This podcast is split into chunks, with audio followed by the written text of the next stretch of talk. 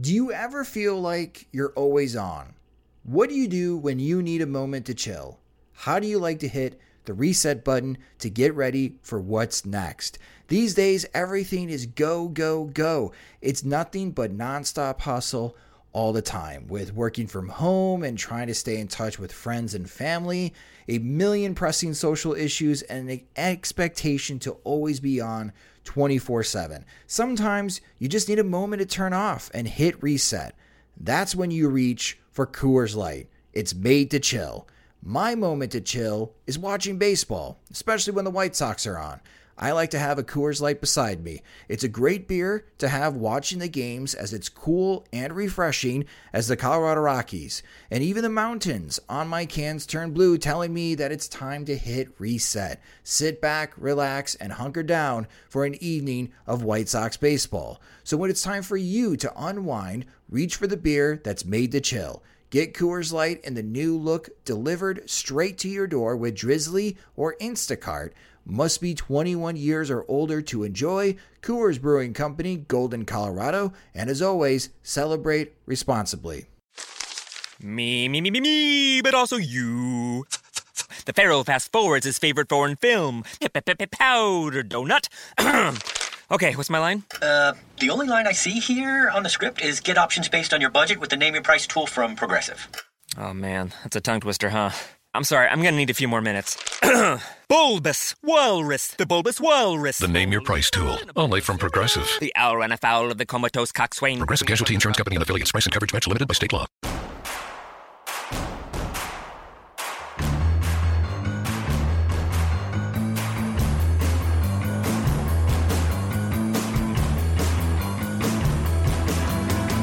From your favorite source for Chicago White Sox talk, delivering news, interviews, analysis, and more. This is the Sox Machine Podcast with your hosts, Jim Margalus and Josh Nelson. Thanks, Rob, and welcome to the Sox Machine Podcast. I'm your host, Josh Nelson, and it's December 29th, 2020, as we record this episode, and it's probably our last podcast of the calendar year, ending our seventh season podcasting about the Chicago White Sox, which is crazy to think about. And we'll be starting our eighth season podcasting about the White Sox whenever they make another move. Hopefully, there is another move, but for sure, sometime in late January, we'll have another episode for you as we start preparing for spring training and the beginning of the next season for the Chicago White Sox, a very critical and important 2021 campaign.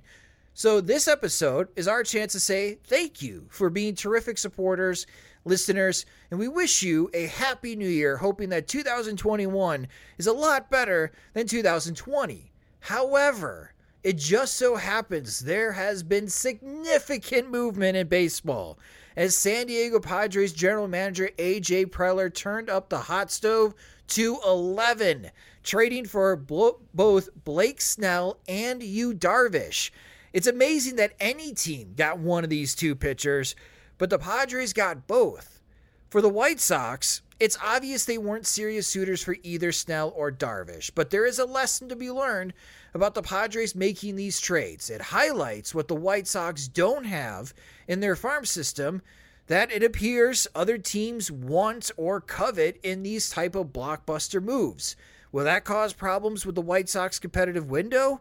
We'll pull up a chair, grab yourself a drink, and let's have a theoretical discussion about building baseball teams. And joining me for this discussion is the managing editor of SoxMachine.com.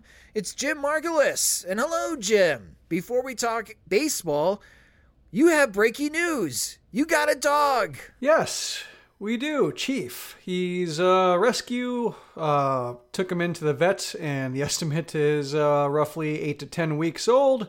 Uh, basically spends a third of his time biting, a third of his time sleeping, and then uh, kind of the third of the time in between those states, like coming in, it's coming into one and leaving the other. But uh, so far, uh, it's my first foray into dog ownership, and uh, I can see the upside. I'll put it that way.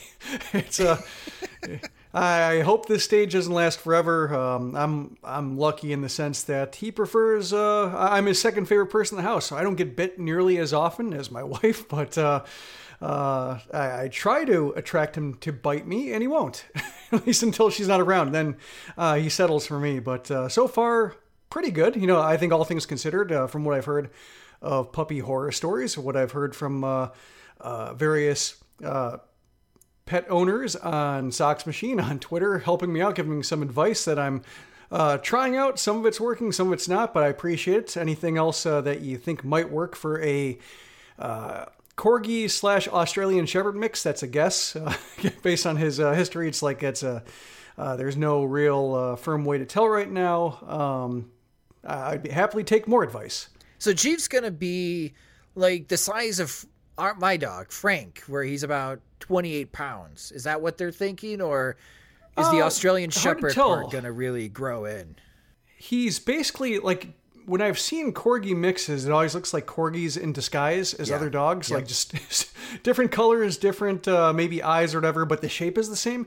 In this case, he's got the corgi look like the coat and the face, but the legs are not stumpy. Mm. So he might be like kind of like a tall corgi, like you ever see like those seaside houses that are on stilts. yeah. To let the tide go underneath. I think that's kind of what we're looking at here, based on right now a Corrigan stilts. But uh, you know, we'll find out. And kind of thing right now, you know, took him in. He's healthy, so he passed the first test, and that was really all we were worried about. Is just some kind of you know either horror story or just some kind of evidence of um, you know why he was abandoned. And so far, can't figure it out. Just he's just a normal puppy. Well, that's great. It's great that you guys brought Chief in. You got yourself a baseball watching buddy now. So, welcome, Chief, to the Sox Machine internship team. And uh, welcome to the White Sox fanhood. Very exciting. I'm happy for you guys. Yeah, we'll have to uh, take them to a uh, bark at the park night. Absolutely, absolutely. I can... hopefully they have those again. Yeah. well, I mean, like they were used to not shooting off fireworks this year. Uh, yeah. So maybe just uh, it was basically like every night was bark in the park. Right. That's true. So that's exciting. You have a dog, and if you're a San Diego Padres fan you're probably just as excited as Jim is getting a dog with the trades that they have made in a 24 hour span, acquiring starting pitchers Blake Snell and Yu Darvish. And Jim, like I mentioned as far as the intro, it's remarkable for any team to get a pitcher like Blake Snell or Yu Darvish alone in a trade. We saw the work that both the Boston Red Sox and uh, as far as the Chicago Cubs had to do to for the Red Sox to acquire Chris Sale and the Cubs to acquire Jose Quintana. We just saw the Padres this week acquire both of them, which is absolutely insane to me uh, that they were able to do it, and it really speaks volumes to their the depth of their farm system to be able to pull off trade a lot of their prospects to acquire both Snell and Darvish. So, what are your impressions of the Padres making these two blockbuster deals? Well, it's it's uh, you know envy is one of the reactions. um, I think uh, there is some fatigue among some White Sox fans, you know, hearing about the Padres because of the Manny Machado thing, of the Fernando uh, Tatis Jr. trade. Um, just hearing a lot about the Padres, and they haven't yet distanced themselves from the White Sox enough to where you know maybe some fans think the Padres haven't earned it. Um, you know they haven't won a pennant. You know they've been exciting. They've you know garnered a lot of headlines. They've uh, you know a lot of uh, viral video clips, especially with Tatis and Machado and such. But they haven't quite, um, you know, won anything. They have the same number of like flags flying or pennants flying, whatever you want to call it, uh, around the stadium as, as the White Sox in this rebuild. So I understand that, but you know, I, I think here is where you know you're seeing. Well, first of all, you're seeing like Machado signing, and and that was you know one move uh, that just showed the way that these teams are different, and you know the potential killer instinct that Padres ownership has that the White Sox ownership doesn't. You know, they're willing to you know say, okay, ten years, three hundred, let's do it, and we'll deal with the fallout. You know, in 2026 or whatever.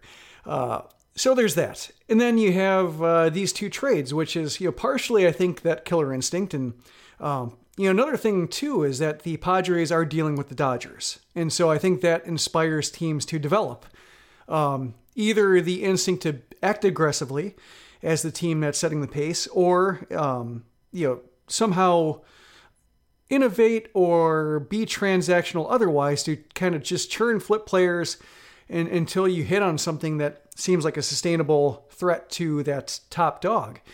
I think the Central is weak enough to where they just don't feel like anybody's setting the pace that far ahead. Like the Indians maybe are waning, the Twins are, you know, not quite acting like that front runner. You know, that's really trying to you know make a run at Yankees echelon of American League dominance. So you know, without that you know that that pace setter that's forcing a team to get creative or get aggressive, the White Sox are just kind of lagging back. And uh, you know, as I wrote about too on Sox Machine with the last couple posts, is that the uh, you know Padres made some moves that are maybe indicative of having so many good prospects that eventually you know it doesn't make sense to have that many because you have a 40 man roster and you can lose players for nothing. So you may as well turn some of them into currency that can get players uh, who just present a whole lot of upside over uh, players who are on the 25 man roster. And the rotation was a weak link last year, and it's no longer a weak link, I think you can say.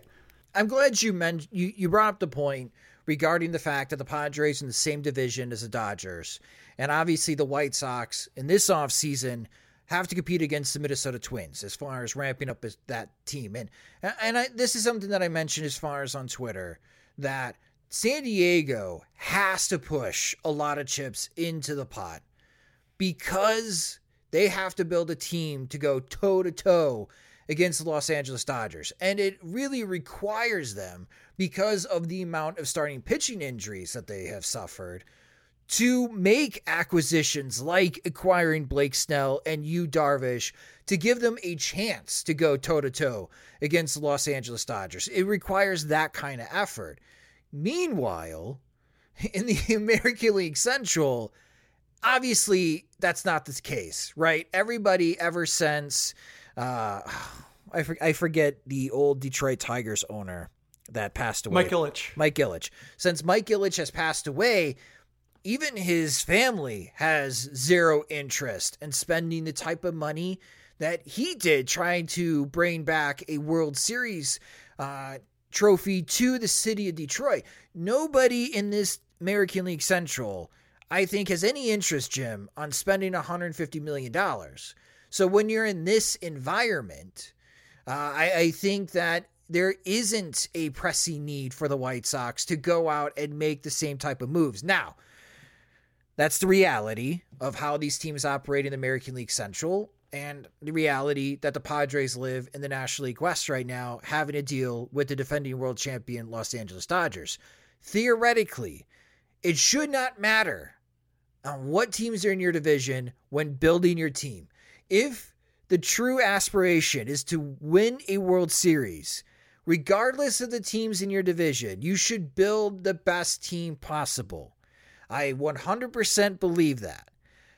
I'm just trying to also be grounded in reality on what the White Sox are going to do, Jim. And I'm glad mm-hmm. that you mentioned the envy part that, yes, as a White Sox fan, uh, I think it's perfectly normal to feel envy that another team in the league was able to make two blockbuster moves when we were hoping that the White Sox would make a similar move this offseason. Maybe you consider the listener, Lance Lynn, to be on the same level as Snell and Darvish. It's just that the White Sox only have Lynn right now for this upcoming season, while the Padres get to enjoy Snell and Darvish for the next three years. So there's a little bit more of a long term commitment uh, on the Padres side.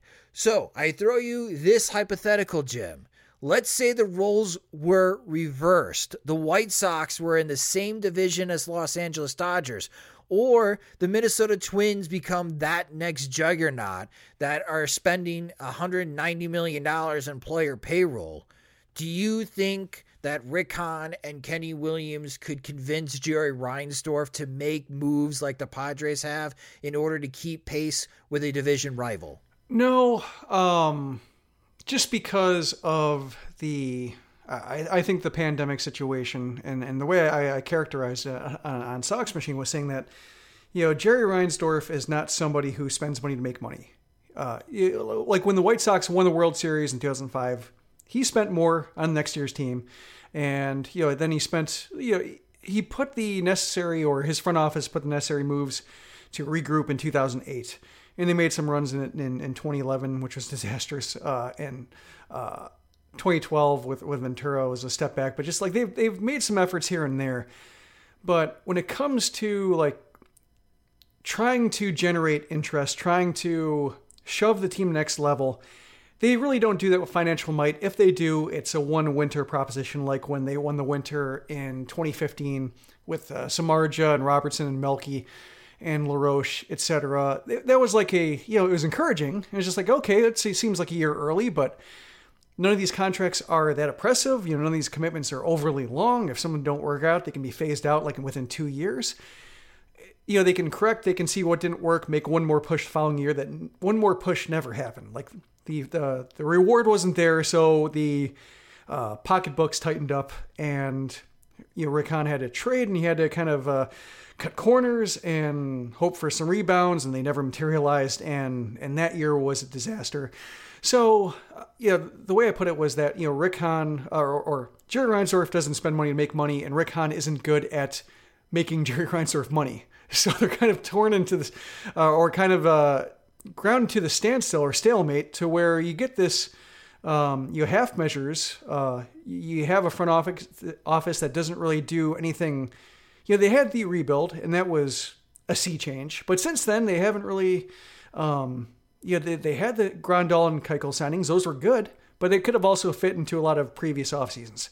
Uh, this winter, with big signings, like if they added two more Grandal slash Keuchel contracts, that would have been something different. That would have been like, oh, okay, this is new payroll ground. This is new um, supplementing uh, it or yeah, especially they got like a George Springer type or or what have you, you could say like, oh, this is probably the most complete roster they've ever had, or at least the deepest. You know, you know with cost control, um, seems like the, you don't see a lot of leaks in this roster the way that we've seen flaws that uh, blew up on them in previous years. But right now, with Adam Eaton coming back and trying to be adequate, which is what they've done before, just trying to hope for adequacy for, uh, you know, glaring holes and, trying to take like a uh, you know sub replacement level, drag it up to slightly above, and, and call it like huge progress. I don't think it works that way. It just gets in this ground where just they, um, I think they bring out the worst in each other, and that's where I think the White Sox are now. I think they're talented enough. Uh, in comparison to previous years, to where that's not going to hurt them the way it did it hurt them in 2016. But it's still going to hamper them, I think, if they don't get the kind of uh, you know I would say, sustained performances from their young players, and also, uh, you know, if they don't get decent injury luck, and also just like a little bit of help from their acquisitions, you know, Lynn and Eaton, you know, they, they need them to click. Yeah, they definitely need Lance Lynn to click. You gave yes. up six years of control of Dane Dunning for one season of Lance Lynn. You need that top five AL Cy Young Lance Lynn uh, to help out your starting rotation in 2021 as far as a payroll update, uh, the White Sox obviously didn't bring back Edwin Encarnacion and Gio Gonzalez. They haven't really replaced all of that payroll yet because Lynn again is only going to make about eight million uh, for the 2021 season, and Adam Eaton signed for seven and a half million. Uh, so the White Sox have about four million that they have to spend to replace the payroll uh, that they uh, kind of shed by letting Gio Gonzalez and Edwin Encarnacion go. So for well, those... then you have six million for Cishek too. So oh yeah, so you had about ten million already uh, in the hole. So we'll talk about as far as some free agent targets that we think the White Sox could target. Um, but I want to talk about as far as uh, around Major League Baseball though, because I know that people especially White Sox fans, only want to focus on what's impacting as far as the White Sox. I think that's really short sighted, though, because uh, if you do believe the White Sox are a World Series contender, you need to be aware then of what every team is doing because there could be a lot of teams that are going to be standing in the White Sox way of trying to win a world championship in 2021. So let's start with the San Diego Padres impact of acquiring Blake Snell and Yu Darvish. And there are some that are wondering by acquiring both Snell and Darvish, Jim, that the injuries to their pitchers uh, are more serious than they are letting on. Uh, we already know that Mike Clevinger is out for the 2021 season. He'll come back in 2022 with Tommy John. There is Dinelson Lamet, who pitched very well for them in the 2020 season, uh, but he also came up with arm issues. Uh, and there's some questions of whether or not Dinelson Lamet is going to be ready to pitch a full 2021 season. They have a lot of young pitchers as well. Adrian Morejon can be impressive. We've been hearing a lot about Mackenzie Gore ever since that he was a high schooler and the Padres selected him in the first round. And of course, Chris Paddack has flashed at times as well. It kind of sounds like I'm talking about the White Sox starting rotation in a lot of ways, Jim. You got some proven starters now, and then you got some young, exciting starters, but there's still plenty of question marks, and they have yet to prove that they can hold their own for an entire season. But with the Padres making this move to enhance their starting rotation, how do you like their chances now of at least trying to keep pace with the Los Angeles Dodgers in the National League West? I yeah, it's funny when you when you mentioned the Dodgers being world champions, and I thought, well, you know, sometimes there's a little bit of a hangover, not necessarily because they accomplished something, but because of the workload, especially you know with Dodgers going so deep into the postseason year after year after year, that can sometimes add up, and in a ascendant team like the Padres can come in and maybe catch them. But then you realize that last year was only 60 games, and a lot of you know teams had injuries they were dealing with, and so it wasn't really a representative year for workloads and and just what rosters endured. So yeah, the Dodgers I think are still in pretty good shape, but yeah, the Padres I think are right where they need to be. Uh, just having the kind of precocious talent they have, just um, you know, talent that can explode. Um, and yeah, the pitching was the weak link, as you mentioned, and now that they have like basically seven or eight starters for you know, maybe not opening day. You know, maybe they have like six starters for five spots on opening day, but by time May, June, July rolls around, they could have you know eight possible candidates. Or you know, if uh, if you have like Chris Paddack being disappointing again or getting plagued by home runs again, you know, perhaps they have some way to uh, you know rotate him out of the rotation. You know, put him in the bullpen, try somebody new, and just you know, the depth is amazing, and it reminds me a little bit of uh, the Indians and the strength that the Indians have, and just you know being able to pull a random random like Triston McKenzie, you know, one year is Zach Plesac, one year is Shane Bieber, just coming out of nowhere and be like, all right, try this guy. Aaron Civale comes in and, and is fine.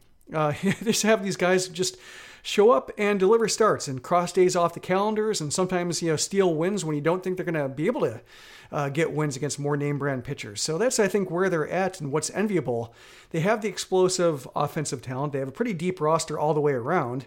And then they have the pitching that can theoretically, you know, maybe I wouldn't call them Indians good, but they're Indians deep.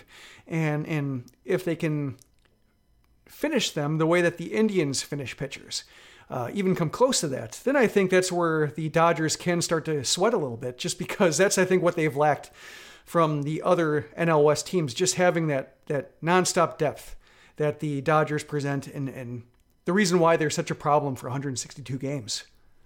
Let's move over to the teams that traded away their star pitchers and getting prospects back. And starting with Tampa Bay, they have the best farm system in all of Major League Baseball. They are adding more prospects to their system it's remarkable the type of depth that the Tampa Bay Rays have. Unlike the San Diego Padres, though, the Rays, I don't think, have any interest trading these guys away because I think Tampa Bay, Jim, is inching closer to what I would call the NCAA model. And they're just going to have roster churn every four years because once these players start getting closer to $10 million as far as an arbitration or if they sign a team friendly deal, it's time to move them because their ownership doesn't want to have a high payroll. Uh, and obviously, there's a lot of Tampa Bay Rays fans that understand the quality of prospects in return for Blake Snell. But I think that they're just tired of watching some of their favorite players uh, get traded away. And they have done that. Evan, Evan Longoria and now Blake Snell. There's rumors that the Rays want to move Kevin Kiermaier uh, this offseason. And uh, it's just kind of hard to, you know, keep track of all the players that are still going to be on the Rays after making the World Series last year. Obviously, they still have some star players or budding superstars, especially like starting pitcher Tyler Glasnow. Uh, but yeah, I, I, just feel like with the Rays making this move with Blake Snell, I, I feel pretty confident in saying that, yeah, every four to five years, just like NCAA programs, the Tampa Bays are going to have major roster churn.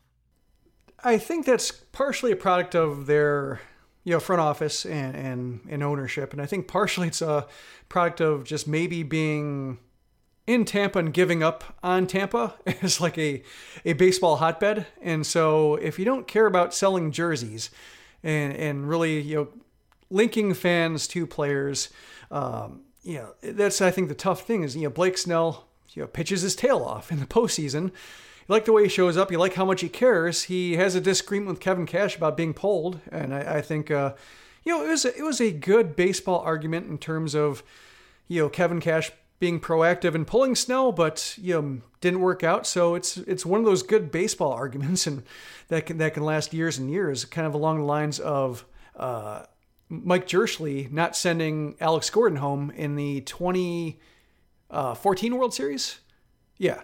And uh, you know, it's a good baseball argument, uh, you know, whether he's pulled or not, but just, you know, the kind of, uh, the kind of seeds that sows about, you know, oh, I wonder if that's the last game he'll ever pitch. You know, he's getting expensive. They tend to trade these guys. Just, you know, I think that's what gets annoying. And if you don't buy like a Kevin Cash jersey or uh, just a jersey that says arbitrage or something like that, I don't know, uh, you know, who you invest your time and attention to. I mean, they have a lot of fun players there, but you don't, uh, you know, you don't, you don't like. I imagine like if the Rays signed the Luis Robert deal or they signed the Eloy Jimenez deal, like, know, we think at watching it, seeing like, oh, Luis Robert's going to be uh, White Sox forever, or he's going to, uh, you know, Yoan Moncada's going to be in tow. This is going to be a, a, core they're not going to break up. I think if you're a Rays fan, you think like, well, Robert's here until 2023. You know, like we got four years.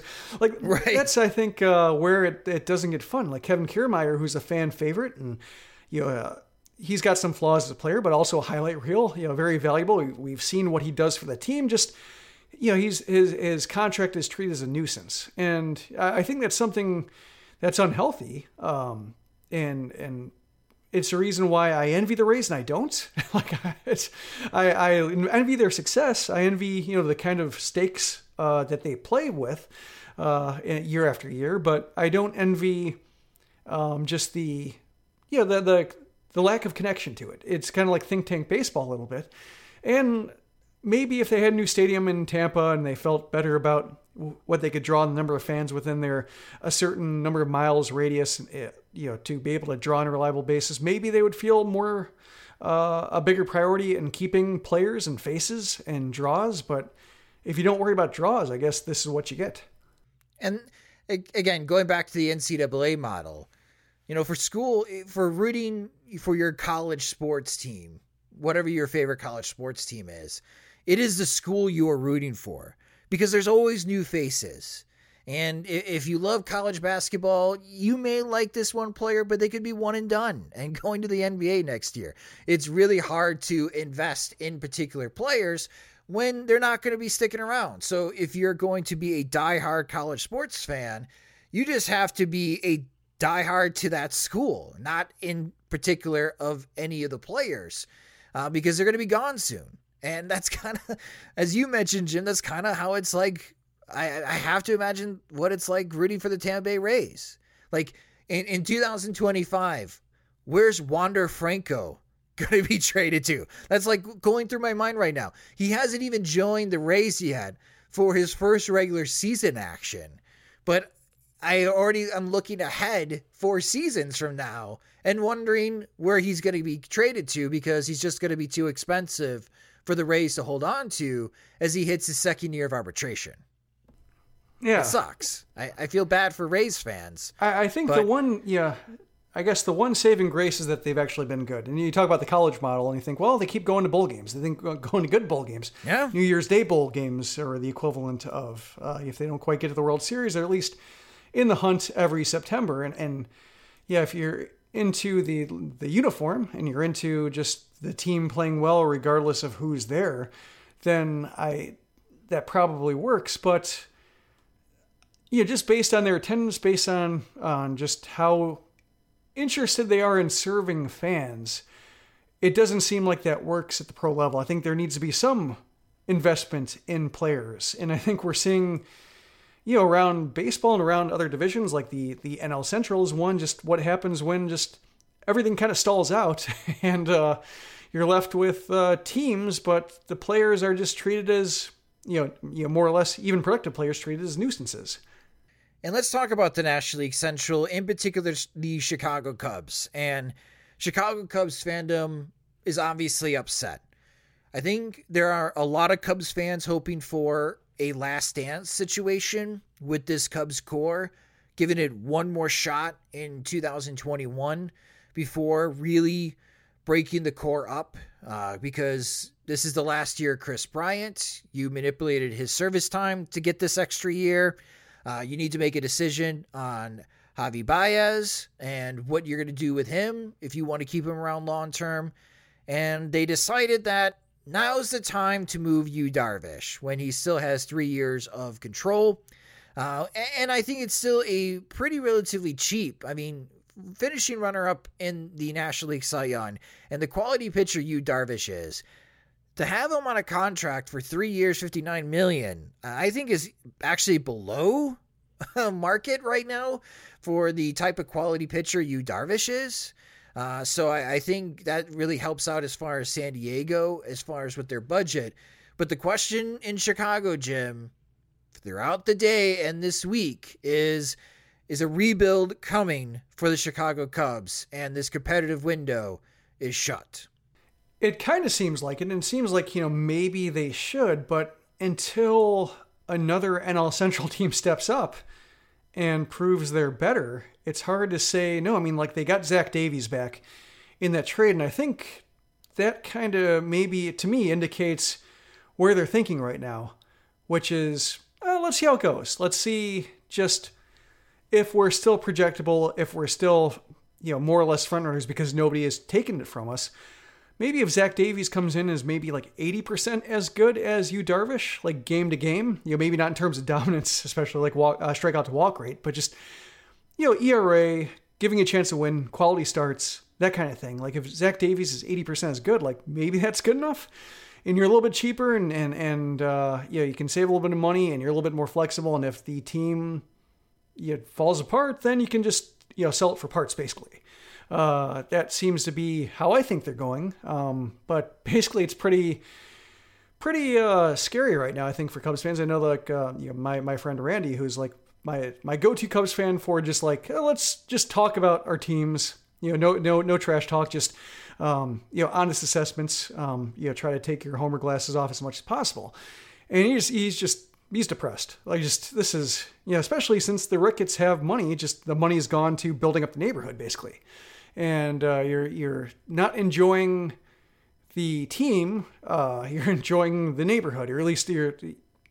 That's what you're expected to get. Like that's what they're investing in. That's where the money's kind of going right now. Is the debt they've accrued in you know building up Wrigleyville and fans really have no stake in that. They're not rooting for like steakhouses do well or you know, sports bars or hotels. Like, the, you know, uh, God, I hope they have an 80% vacancy rate this year. Like, or not, or like book, booking rate this year. Like, just, you know, they're not rooting for that. They're, you know, they're rooting for wins. And so that's, I think, right. And, and I think that's a little bit instructive too for, uh, I guess this is kind of a tangent. Maybe you don't want to get into the weeds, but just as the White Sox near the end of their lease with Guaranteed Rate Field and, and talk about next stadiums. Like it seems like you know real estate ventures and neighborhoods and, and entire areas are the way teams are going. And just this is I think the downside of that is if teams get so wrapped up in investing in building up the real estate portfolio and you know they get caught in say like a bad situation like a pandemic or a downturn or what have you um, you know that's all of a sudden baseball takes a back seat and that seems really weird for a baseball owner to say.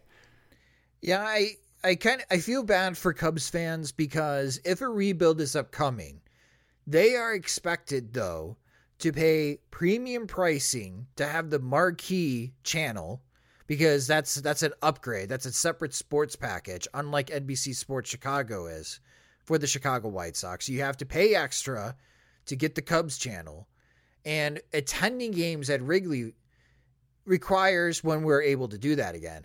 Uh, that's also still going to be premium pricing. So you're paying premium dollar to consume Chicago Cubs baseball, and they're tearing it down.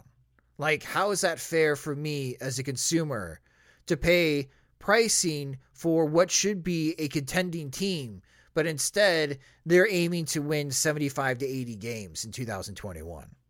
Yeah, uh, I think probably a lot of people listening to this are not are not uh, sad about that. Just like, yeah, no. you know, let them solve it.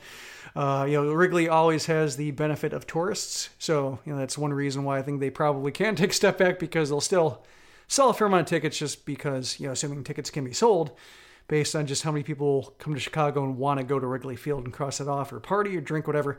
Yeah, they they can always draw well enough even when they're not that good. But it is weird how quickly it disappeared, and I think it's you know it's a cautionary tale in a way, um, especially with Kris Bryant, his last year team control and you know, one of the reasons I was really not all that invested in the White Sox gaining, you know, the extra year team control at the, at the expense of um, attainable goals sooner was that a lot of times it is disappointing. Like it's a lot of times it's just uh, it, it leads to situations like uh, Kris Bryant where they want to trade him because he's too expensive, or that seventh year doesn't really matter. It leads to a non-tender. You know, just it's uh just it seems like it's never quite or or in a lot of cases extensions too take care of that. But just there's never that seventh year never really seems to matter too much, or at least not at the rates that uh, teams prioritize it at.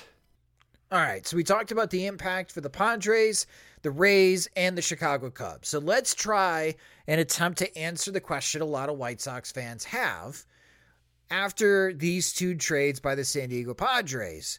And that question is why couldn't the White Sox make a move to acquire either Blake Snell or Yu Darvish. And in the aftermath of these trades, Jim, what are the White Sox missing right now to be able to pull off a blockbuster like the Padres did? Well, they're missing, you know, uh, a phrase Rick Hahn likes to say, which is like critical mass. Like they they they have the critical mass of major league players to contend. Uh, they, they've matriculated enough prospects. Know, they, they've held on to Jose Abreu. They've uh, you know developed um, you know Lucas Giolito.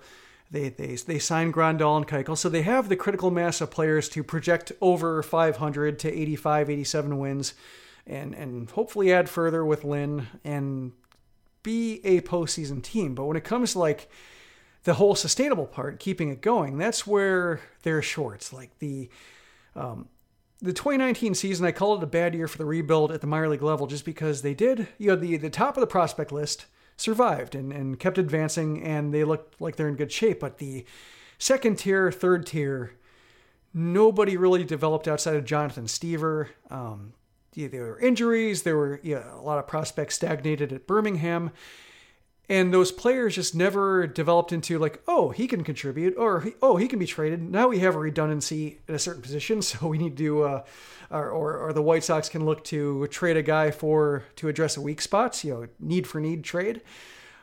That never really happened. Um, you know they have a bunch of players that are on the roster but like nobody's challenging luis robert at center field. Nobody's challenging nick madrigal at second base. Like who they have is who they have and and they're good players, but they're also just they don't have depth in case somebody gets hurt, in case somebody uh, their game falls apart, what what have you. Um, they don't have that kind of uh, interchangeability to make a change on the fly or trade for depth to uh, uh from depth to acquire another piece to solve a position that just isn't working out.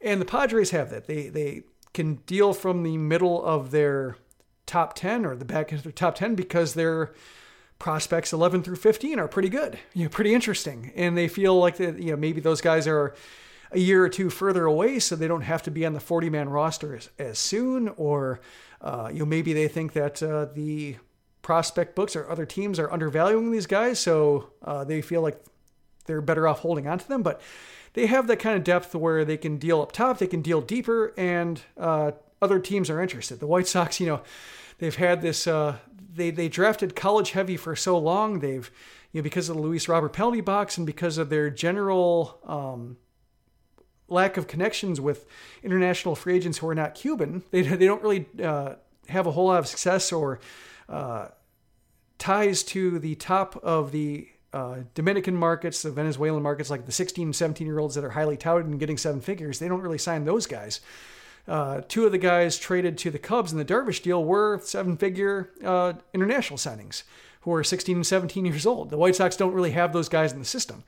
So they're lacking, you know, the the interesting college talent that might be redundant, and they're not really connecting with the uh, prep talent or interna- international talent to just have age on their side. And uh, so they're kind of cornered right now and needing a good minor league season to get out of it. But because the minors were canceled in 2020, and who knows exactly what's going to happen in 2021, it's hard to see exactly how they're going to develop their way out of it. So, what led to the White Sox having to rebuild? It sounds like what you were explaining, Jim, that the situation is not really different before 2016. Well, it's different in that they have better young talent locked down for longer.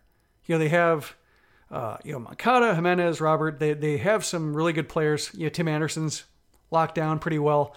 Um, they have that kind of core that's a better core, a, a deeper core, a more numerous core uh, than their last time around, which is just basically four guys, two of them pitchers, and then they lack the everyday um, talent to supplement like the back end of the rotation. Uh, so they're better off in that way. If Michael Kopech can come back from two years off, I, I think he's maybe the fulcrum on the pitching side, uh, to use a phrase I love so very much. Uh, you know, he, he can provide some upside and some depth to make you feel better about the pitching side. So I think they're in better shape than 2016. Uh, the other thing is that uh, you know with uh, Yoelqui Cespedes coming uh, into the mix, uh, it looks like for January 15th and maybe Oscar Colas being a possibility, uh, either this January or next one, uh, and being in their early 20s, but potentially high end. We haven't seen him in a while because of of COVID and and the whole defecting, getting ready to sign process. So don't exactly know what kind of shape they're in, but theoretically, when you're when you're talking about Cubans in their early 20s, there may be also players who can come in, contribute at the high minor level, extend the window, provide some depth. So that helps a little bit at this juncture based on what we know and, and you know with some finger crossing as well. But it would really help to have either you know the, the, the high school pitchers they've drafted I think is a, a novel turn that can maybe help with Jared Kelley uh, Andrew Dahlquist, Matthew Thompson. You know, that's kind of uh, talent they've lacked in the prospect ranks, and they have some uh, they have strength in numbers on that side. Position side,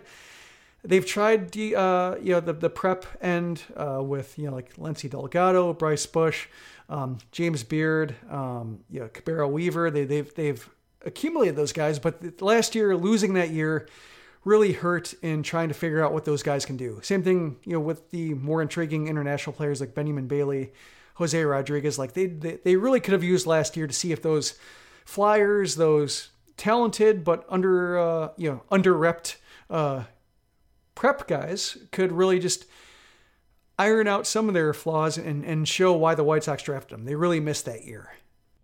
Yes. Well, it sounds okay. That's good.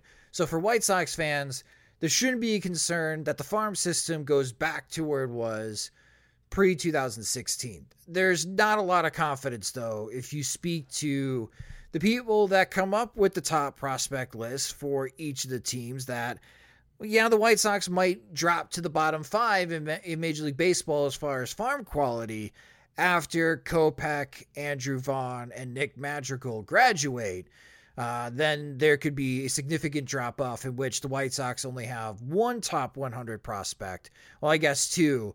Uh, we'd have to count Garrett Crochet being one of the top 100 prospects, and then hopefully Jared Kelley will also enter into the top 100 prospect list. Um, but for the White Sox moving forward, Jim, and I'll start the Major League Baseball draft coverage once we get confirmation that all of the major college co- conferences are going to be playing a 2021 season and what their plans are. I think the White Sox, the lesson learned from these two trades and what the conversation should be having, especially with Mike Shirley, the director of amateur scouting, and Rick Hahn, is that they have to they have to go younger. They just do. Like I, I understand that you want to keep all your options open in the first round, but really preference high school, especially the first, second, and third round, where they need to start either building up for the next core, very much like they have built as far as this prep pitching depth that you mentioned with Dahlquist, Thompson, and Kelley. They need to do that on the position player side and start really adding some significant young talent, teenage talent, because if there's any question of whether or not they're going to be able to help you, well, it's pretty clear teams like the Rays and the Cubs, when trading these marquee players, that's who they want. They don't want Jonathan Stiever. They want Jared Kelley, Jim. Mm-hmm. And I think that's what the White Sox need to add into their farm system. Yeah, we'll see if that's a trend. Like sometimes I think they it kind of ebbs and flows based on you know where teams are, how many teams are rebuilding, um, you know how many teams need quicker infusion of cost controlled talent versus can let it play out a little bit more. But yeah, right now that seems to be a little bit of a trend. Uh, it would help too, I think. Um, you know, when you when you talk about prospect lists and such, is that you know the White Sox are going to have to be able to to show their work with being able to matriculate guys. Like they had a you know theoretical critical mass of outfielders in Birmingham, and they all stalled. Like you know, maybe Luis Robert busted through, but or bursted through, I should say, burst through. But uh, you know, Adolfo got hurt. Uh, Rutherford stalled. Gonzalez stalled. Um, Basabe stalled. You know, kind of got hurt. Got uh, you know, let go. And uh, you, know, Marco Paddy has gotten a lot of good press for his work with Cubans, but he is not. You know, the White Sox have not matriculated a non-Cuban through the system. Like they've all stalled at Birmingham or even haven't got to Birmingham. Like Adolfo is the first guy to really get a good crack at that level.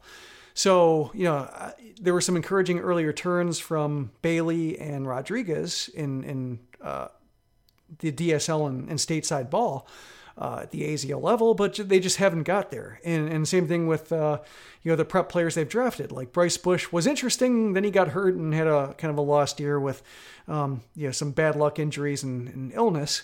But you know he couldn't quite put it together. Same thing with like Weaver, the Delgado just haven't been able to capitalize on their talent yet. So the White Sox are going to have to show that they can actually develop these guys. You know, they they have interesting draft reports. They look worth following, but just the White Sox themselves yeah, haven't whether it's a, a Nick Hostetler slash Mike Shirley problem, Marco Paddy problem, or whether it's a Chris Getz problem, uh, or just the who they have underneath him. That's I think what remains to be seen. Yeah, and and to also go back into my point though that I think the White Sox should be looking heavily at prep. You lost the college season in 2020. So all these college players, you're going to be you have tape on a few weeks of 2020 season. You have no tape on their summer season.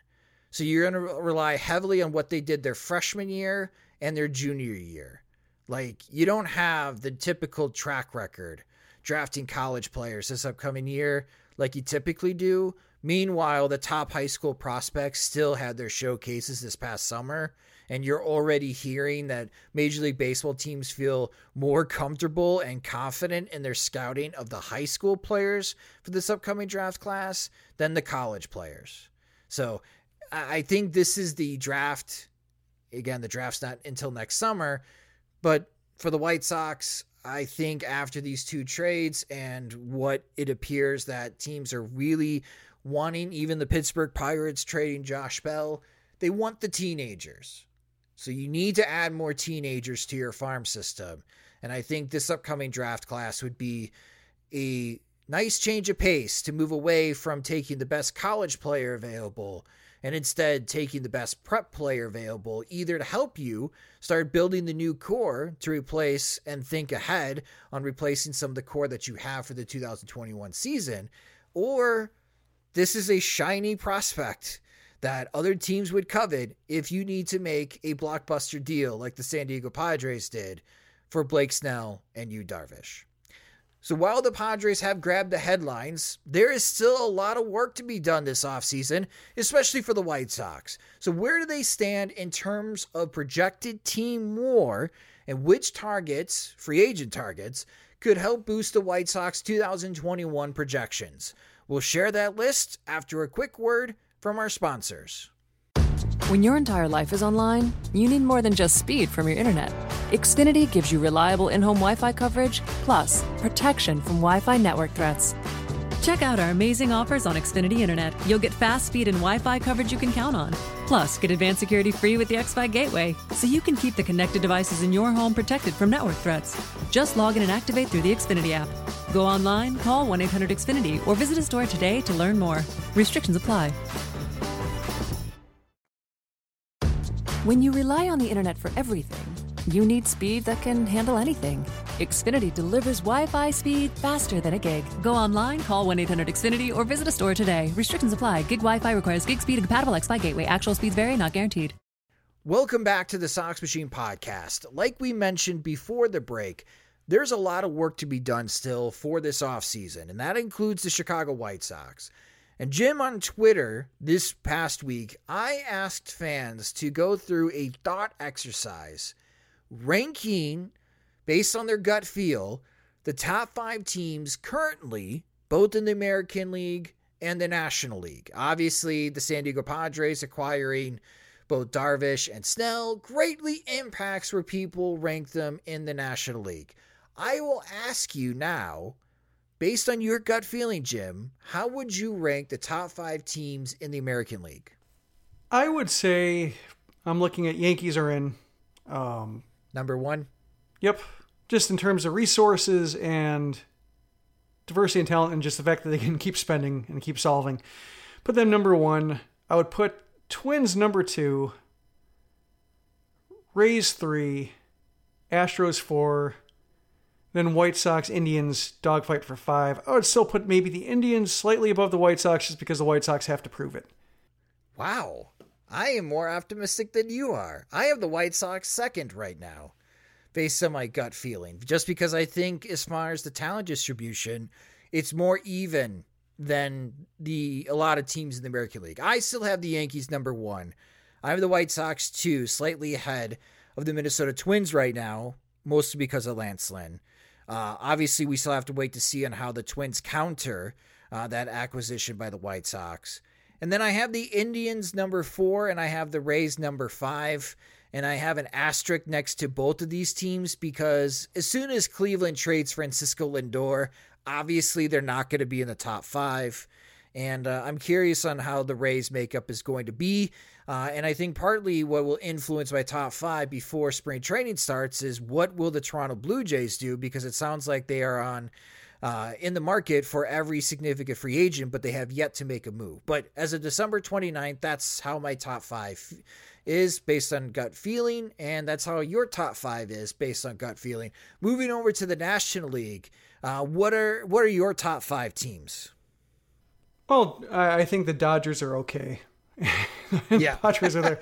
Say Padres and Dodgers are running, I think, neck and neck. I think the East is, you know, I think the Braves are the class of the East. Mets are interesting, but Mets aren't quite there yet. Phillies, like, the East teams are kind of a.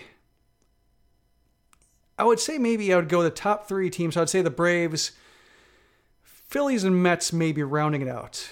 Yeah, I went Dodgers, Padres, Bra- Braves, Mets, and Nationals. I have the Nationals number five now. Yeah, and, and Nationals would be the one I don't quite know yet how they're going to rebound from next year or from last year.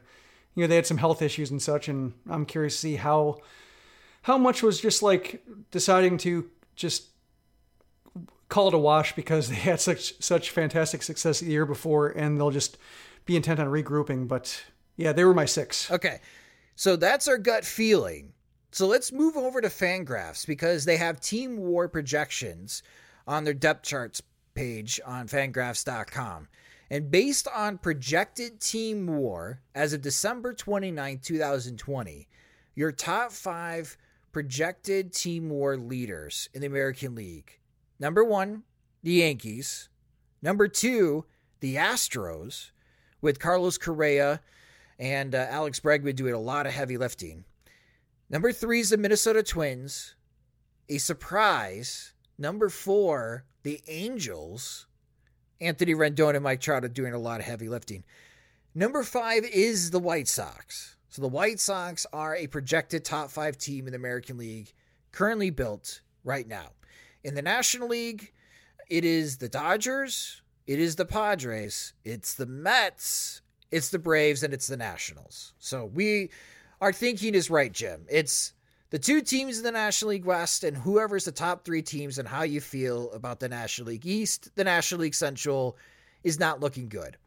But again, I, I, bring this up because for any baseball front office, they have their own projection systems. They buy data as well from other projection systems to help with their decision making because all they can do right now is build the best team possible off of projections that they feel confident in heading into spring training that yes, we can contend. And, you know, I, I mentioned as far as these rankings, but the, the hard numbers here the Yankees have a projected team war right now at 40.6 war, and that includes all positions in the pitching staff. The Astros are at 38.9 war. The Twins are at 38.2. The Angels are at 38, and the White Sox are at 37.7, and Cleveland is the sixth team at 37.3. It is incredibly close for projected team war in the American League, where if any of these six teams make a drastic move, like Cleveland letting Francisco Lindor go really hurts them, or if the White Sox, Angels, Twins, Astros, and Yankees make a significant addition, could really propel them as far as on the projections heading into the 2021 season as far as how strong of a contender uh, we should seriously consider these ball clubs. And obviously, Jim, the work is not done for the White Sox. So I was looking at Fangraphs, and Fangraphs has right now the free agent pool. There's 115 war, according to Fangraphs, that teams can acquire in free agency, which that is a lot. And I was looking through as far as some of the free agents we've been talking about, like Liam Hendriks. You wrote a lot of words about whether it would be a good or bad idea if the White Sox spent a lot of money and committed four years to Liam Hendriks. Hendriks' projection war, Jim, is 1.6, which, you know, for a closer, that's pretty typical for 50th percentile projection. Uh, obviously, Hendriks has surpassed his 50th percentile uh, projection the last couple of seasons with Oakland, but that's his 50th percentile projection. If the White Sox were to sign Hendriks, it would push them up, of course, in the top five rankings in the American League. But based on bullpen projections, it would move them to having the best projected war bullpen, according to Fangraphs, heading to 2021. And then other names that I was looking at as well, and you could say yay or nay, because I, I know that there's serious consideration for Liam Hendriks. Marcell Ozuna, if the White Sox wanted to add another slugger, his projected war is three. Michael Brantley projected war is two. And James Paxton, if the White Sox wanted to add another starting pitcher, I know there's a lot of there's a lot of red flags with James Paxton, especially on the injury front. Uh, but he's projected at 2.6 WAR. If the White Sox were to sign any of these one of these four players, it moves them up in that top five list as far as being uh, projected team war heading into the 2021 season. And I, I did put out a show poll uh, on Twitter, which you could follow me on Twitter at SoxMachine underscore Josh, asking our followers and listeners, Jim, which position will the White Sox address next this offseason with a signing or trade? Is it reliever, a starting pitcher, designated hitter, or other? Right now on December 29th, 2020, what do you think is the next move by the White Sox this offseason? I'm thinking starting pitcher. Really? Okay. Based on our poll right now, 56.7% said reliever. Why do you think it's starting pitcher? I think, you know, based on, you know, if there is, you know, fire underneath the Hendriks smoke, just based on the way the market has really developed for top of the uh, top of the line players at their positions, if they're going to sign Hendriks or if Hendriks is going to try to command his price, I think it's going to drag on for a while. I think the, the, the players who have moved are players signing for less money. And at this point, they basically just need like a fourth starter, like Jose Quintana. Can just just give him the jersey back already. Just with the way they signed Adam Eaton, like just using that thought process the same way. Like he was good for us. Like he knows his way around. We don't have to give him directions. Um, you know, just put him back in the rotation. He's fine. Like that, that's they they settled for fine in right field with Adam Eaton. I think they, they'll be happy to settle for fine at the back end of the rotation. I think that's somebody's you know somebody like Quintana or you know Matt Shoemaker Taijuan Walker, like you know, that that level of starter, uh, maybe not quite James Paxton because Paxton's just his availability is so uncertain. I think they need. I think Gio Gonzalez shows like the issue with like trying to get guys who are banged up and trying to count on them. Uh, I think they'll want a bit more reliability, and Quintana wasn't around last year for a freak injury, uh, not not something like Paxton who's just chronically hurt. Um, seems like that kind of player is going to be available at the right price sooner than Hendriks might be. Yeah, Quintana again projected at 1.6 war, so the same war value as Liam Hendriks. Obviously, though, Quintana would have to pitch 160 innings to get that projection, while Hendriks would have to pitch less than half uh, of that type of workload. Uh, Matt Shoemaker is at one and a half war projection, and Taijuan Walker is at 1.3 war. Not very high projected war totals for starting pitchers. Uh, but looking to add as far as on a one year deal uh, could be significant to help boost as far as the starting pitching depth for the White Sox. Because currently, right now, Fangraphs looking at the White Sox starting rotation ranks the White Sox 13th in starting pitching strength. Uh, heading into the 2021 season. So if they could add more depth to that, that will definitely help out as far as their team more. But I am bringing this up because there are some concerns, maybe a fear, Jim, that the White Sox offseason is done they will not be making any more significant moves after acquiring Lance Lynn and Adam Eaton. I don't buy that. I think that there's still a couple more moves the White Sox can make, but they are really close as far as looking at projections, especially at Team War right now, to being a top contender in the American League. And to come full circle on this episode, back as far as the divisions and trying to keep up with the Minnesota Twins. It just so happens right now, before the Yankees make any significant moves, and of course, they could bring back DJ LeMahieu, and maybe they sign Trevor Bauer, and boom, the Yankees are right there with the Dodgers and Padres for being one of the most, uh, str- one of the strongest teams in all of Major League Baseball. But as of right now, at the end of December, as we move into January, and really, this is pretty much the last month to be busy in the offseason before last minute signings, before pitchers and catchers report around Valentine's Day. The White Sox still have an opportunity here to get stronger, but they're not that far away from being one of the top teams in the American League. But they can't stop now because if they do, I think other teams in this upcoming weeks and month, especially the Yankees, and I'm expecting the Twins and Angels to make some significant moves, and the Blue Jays can enter as a new player as far as competing in the American League. That that would be pretty disappointing if that fear came true and the White Sox stopped making any moves this offseason.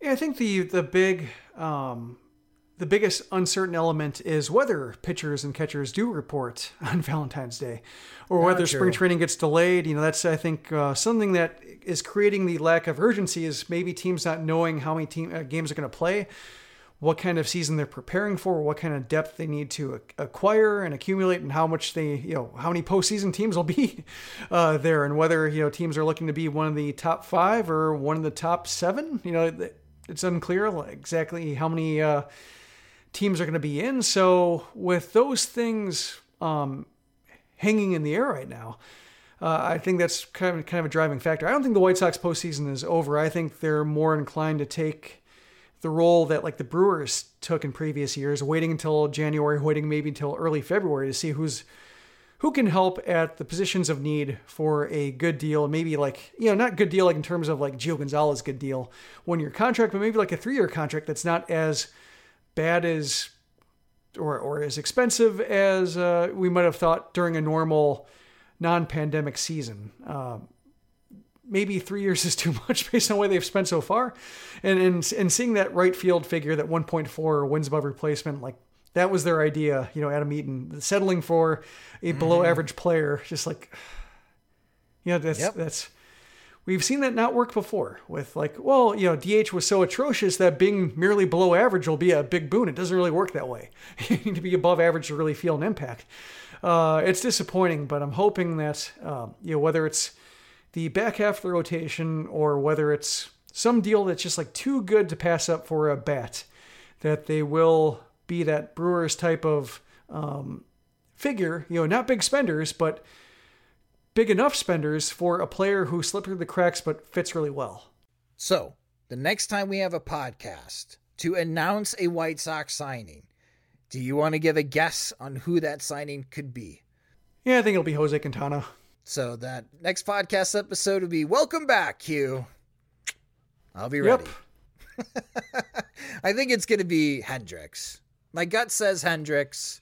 There's a lot of smoke. It's that would be very White Sox to spend four years, 64 million on a closer and not on a right fielder. Uh, but yeah, I I'll be fine with it. He would help.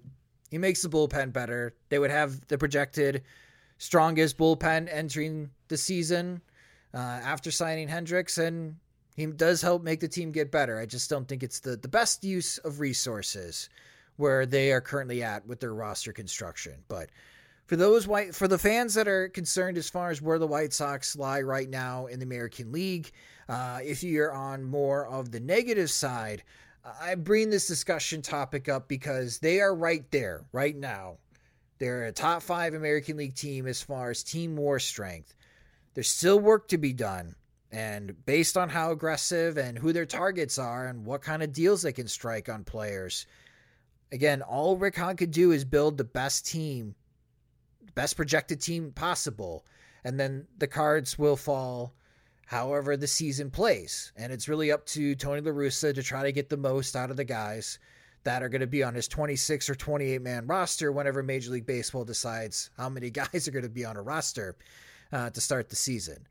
Um, but hopefully, we do have some free agency or another trade or any type of offseason activity by the Chicago White Sox soon because that will do it for this episode of the Sox Machine podcast. We hope that you have a wonderful and safe New Year's Eve, kicking 2020 to the curb. Thank you so much for listening as this episode concludes, Jim, our seventh season podcasting together about the Chicago White Sox, and we're going to be heading into our eighth season next month. That is insane. Yeah, and, and hopefully it's actually a complete one. This was a really weird year, uh, just in in you know so many obvious ways, but just like in terms of just you know looking back at like just the previous coverage and uncertainty, like in April and May, and when when the shutdown was happening and being unclear whether it's going to be a season and how it's going to happen, just. Uh, Something I hope to never have to go through again for so many reasons. But uh, yeah, thanks for all your work and, and being flexible and, and, and figuring it out with me. And also thanks to our listeners and readers for sticking with us, coming back, hanging with us while we're trying to figure out things to talk about. Uh, and hopefully, you know, with uh, 2021, our eighth season is just being finally the complete season, uh, complete contending season we all hope for and, and can all celebrate communally. Yes, and we'll have some exciting news to share with you soon as far as updates to our shows coming up for the eighth season.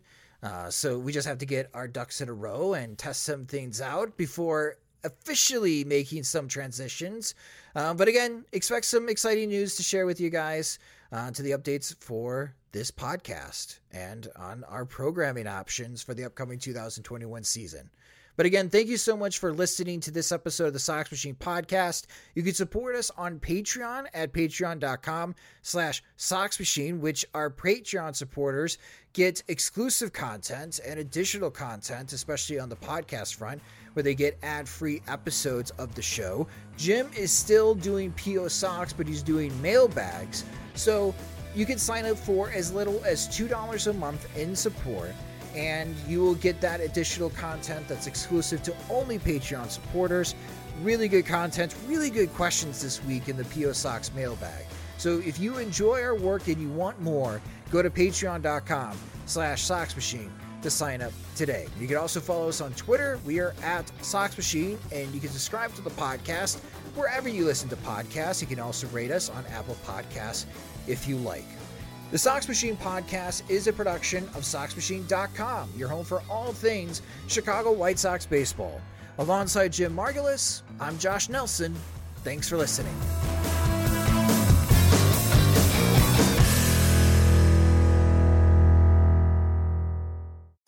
When your entire life is online, you need more than just speed from your internet. Xfinity gives you reliable in home Wi Fi coverage, plus protection from Wi Fi network threats. Check out our amazing offers on Xfinity Internet. You'll get fast speed and Wi Fi coverage you can count on. Plus, get advanced security free with the XFi Gateway, so you can keep the connected devices in your home protected from network threats. Just log in and activate through the Xfinity app. Go online, call 1 800 Xfinity, or visit a store today to learn more. Restrictions apply. Sugar Ray Leonard, Roberto Duran, Marvelous Marvin Hagler, and Thomas Hearns. Legends, whose four way rivalry defined one of the greatest eras in boxing history. Relive their decade of dominance in the new Showtime sports documentary, The Kings, a four part series premiering Sunday, June 6th, only on Showtime.